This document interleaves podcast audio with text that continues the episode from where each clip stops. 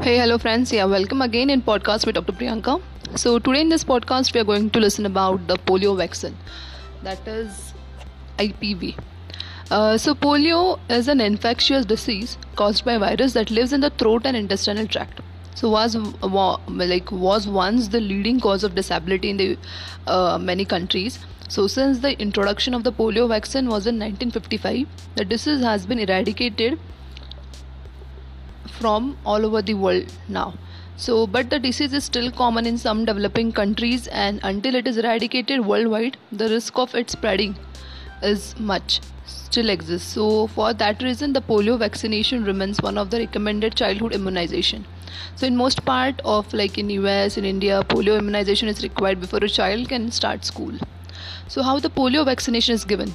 So, if you have the polio vaccination prior to 2000 you may have received the oral polio vaccine. Okay.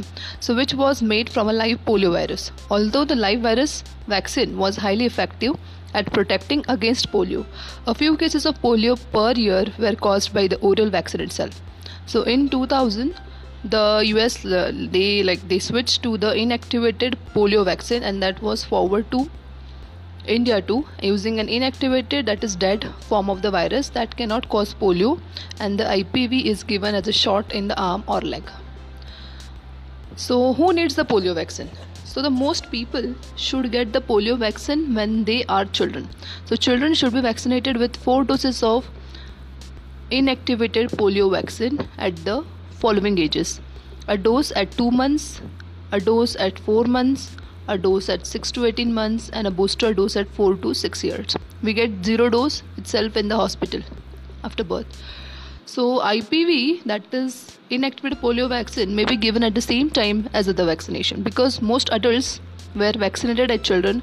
Routine polio vaccination is not recommended for people ages 18 and older who live in the US or in India.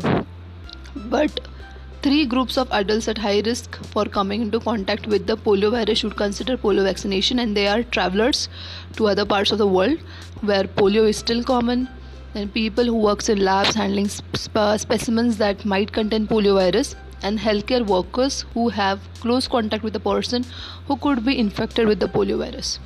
So, if you fall into any of these three groups, you should speak to a healthcare provider about the polio vaccination. And if you have never been vaccinated against polio, you should get three doses of inactivated polio vaccine. So, the first dose at any time, the second dose in one to two months later, and the third dose six to 12 months after the second. If you have had one or two doses of polio vaccine in the past, you should get the remaining one or two doses. It doesn't matter how long it has been since the earlier dose or doses. So, why should not get the polio vaccine? You should not receive the polio vaccine if you have severe allergic reaction uh, from the previous dose. If you had severe allergic reaction to the antibiotic streptomycin, polymyxin B, or neomycin.